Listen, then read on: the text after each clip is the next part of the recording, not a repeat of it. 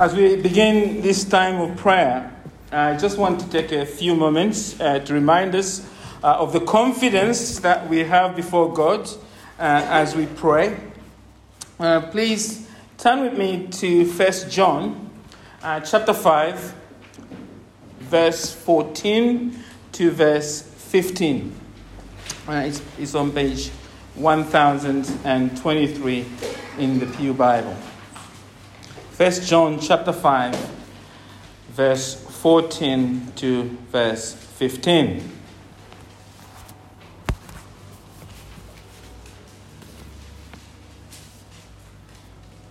The Apostle John writes, and this is the confidence that we have towards him, that if we ask anything according to his will, he hears us. And if we know that he hears us, in whatever we ask, we know that we have the requests that we have asked of him. Now, prior to these verses, the Apostle John has been encouraging believers of the things we need to be sure of as true followers of Christ. Uh, in verse 1 to 10, he wants us to be sure that we have true faith in Jesus as God the Son. Uh, in verse 11 to verse 13, he wants us to know that we have eternal life with God. And now he comes to verse 14 to 15. John wants to assure us that praying to God really works. It really works. And this is the confidence that we have towards him that if we ask anything according to his will, he hears us. And if we know that he hears us, in whatever we ask, we know that we have the requests that we have asked of him. There are two encouragements John gives us there uh, that we should keep in mind as we come to God to pray uh, in a moment. Two encouragements. The first encouragement is simple it's simply this God hears his children. God hears his children. The Apostle John tells us in verse 40, doesn't it? And this is the confidence that we have towards him that if we ask anything according to his will, he does what? He hears us. The we is everyone who has new life with God, who has been born of God through Jesus. Because verse 13 defines the we, doesn't it? I write these things to you who believe in the name of the Son of God, that you may know that you have eternal life. Now, in verse 14, John is encouraging us that God hears every person who has received new life in Christ. What does that mean, that God hears us? Well, sometimes when, I, when a car is passing outside the house, or even when I'm preaching here and I hear a car passing uh, outside that road, I hear the noise. But I, I do not know what car it is. I just hear there's a car, car's gone. I don't know what car it is, and frankly, I am not interested to know. But I've heard, but I'm not interested to know. That is not what John means when he says God hears us. He means God listens to us with perfect knowledge and interest in what we are saying to Him. That is mind blowing. It's mind blowing. We know that in life, the more power someone has, the less they are willing to truly listen to other people. Think of all the powerful leaders in history. How many of them were known for listening? If Pharaoh had listened to Moses, he would not have drowned in the Red Sea. If Saul had listened to Samuel, he would have not lost his throne. And even as we think of our politicians, we might even say if David Cameron had listened to the people, how they felt about the EU, he would probably be still prime minister today. See, power is an effective earplug. Powerful people don't listen well because listening gives away power. Listening says, You matter more than I do. And of course, no powerful person likes to give away any power except the one true God, who has become our Father through the Lord Jesus Christ, who in Christ took on the form of a servant. You know, just as a parent is pleased when their child go to them to share the matters on their heart. So God our Father loves to hear us talk to Him.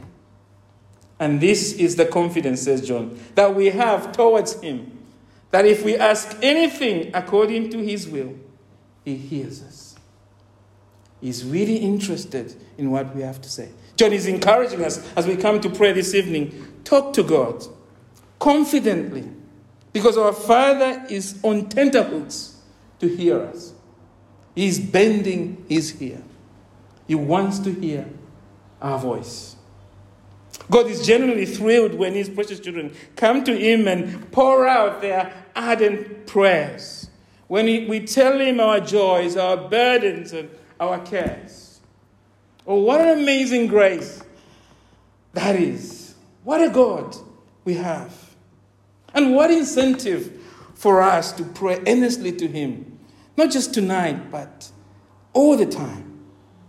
And let us remember this evening just how great God is. Think about who our God is. Our 1966 Baptist Affirmation of Faith says this about God.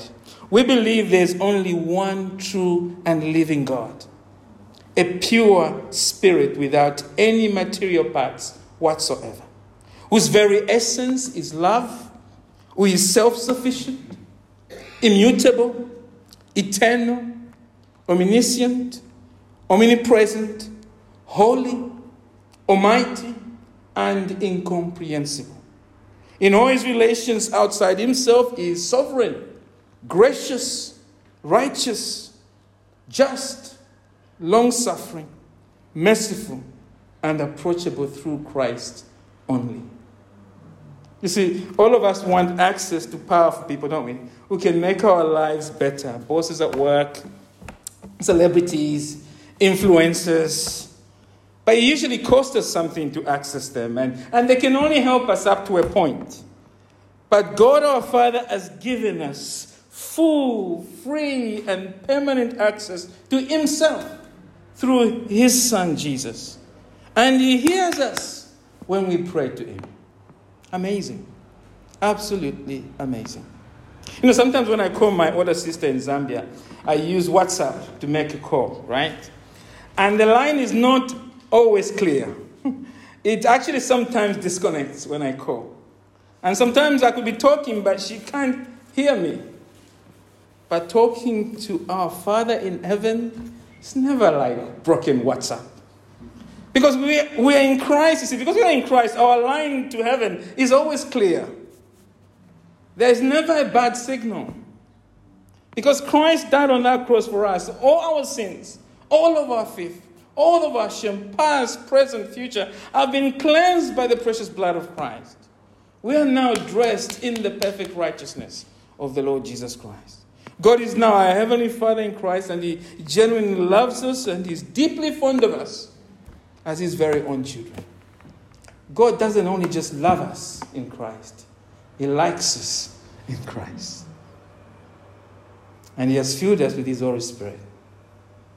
And so, as we pray to God tonight, there is no barrier between us and God. The, the, the, curtain has been torn. Christ has torn the curtain open. So we can now enter the very presence of God, the very holy presence of God. And when we pray, God will hear us. Because God hears his children. That's the first encouragement as we come to God this evening. The second encouragement is this, and it flows from that. God doesn't just hear his children, he answers his children. God answers his children. You know, beloved, we never say it loudly, but there are times in our lives we feel like there is no point asking God to do anything. Because God always does what he likes. And often I get that question as a pastor why do we need to pray when God is going to do what He likes anyway? Right? Yes, it is true that God always does what He wants. And it is also true that God often waits for us to ask Him before He does something. And I think we need to keep reminding ourselves that, especially as Reformed people. We need to remember that our God not only ordains the end, but he also ordains the means to the end. And He has ordained prayer as a means through which He showers His love on us. Prayer is the vehicle God has designed to drive blessings from His holy throne down to us. As Thomas Watson says, prayer is the key of heaven, and faith is the hand that turns it. And yet, even that faith is a gift from God. You see, it is often only when we pray that God acts for us. He acts sometimes without us praying for it. There are many things you didn't pray to, probably for the air you're breathing right now. but God has given you that. So God gives us many things we don't pray for.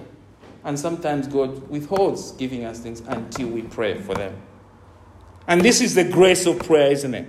The God who is sovereign over all graciously involves us in receiving love from Him as we pray. God can do it without our prayers, but God doesn't like always to do things on His own. He likes to share. And so He involves His children even as He answers their prayers, even as He gives them what they long for, He's inviting us to be involved in that. What a God, isn't it? And so John encourages us to pray because God will hear us and answer us. As we pray according to what? His revealed will in the Bible. Look at verse 14 and 15 again. And this is the confidence that we have towards Him that if we ask anything according to His will, He hears us. And if we know that He hears us in whatever we ask, we know that we have the requests that we have asked of him.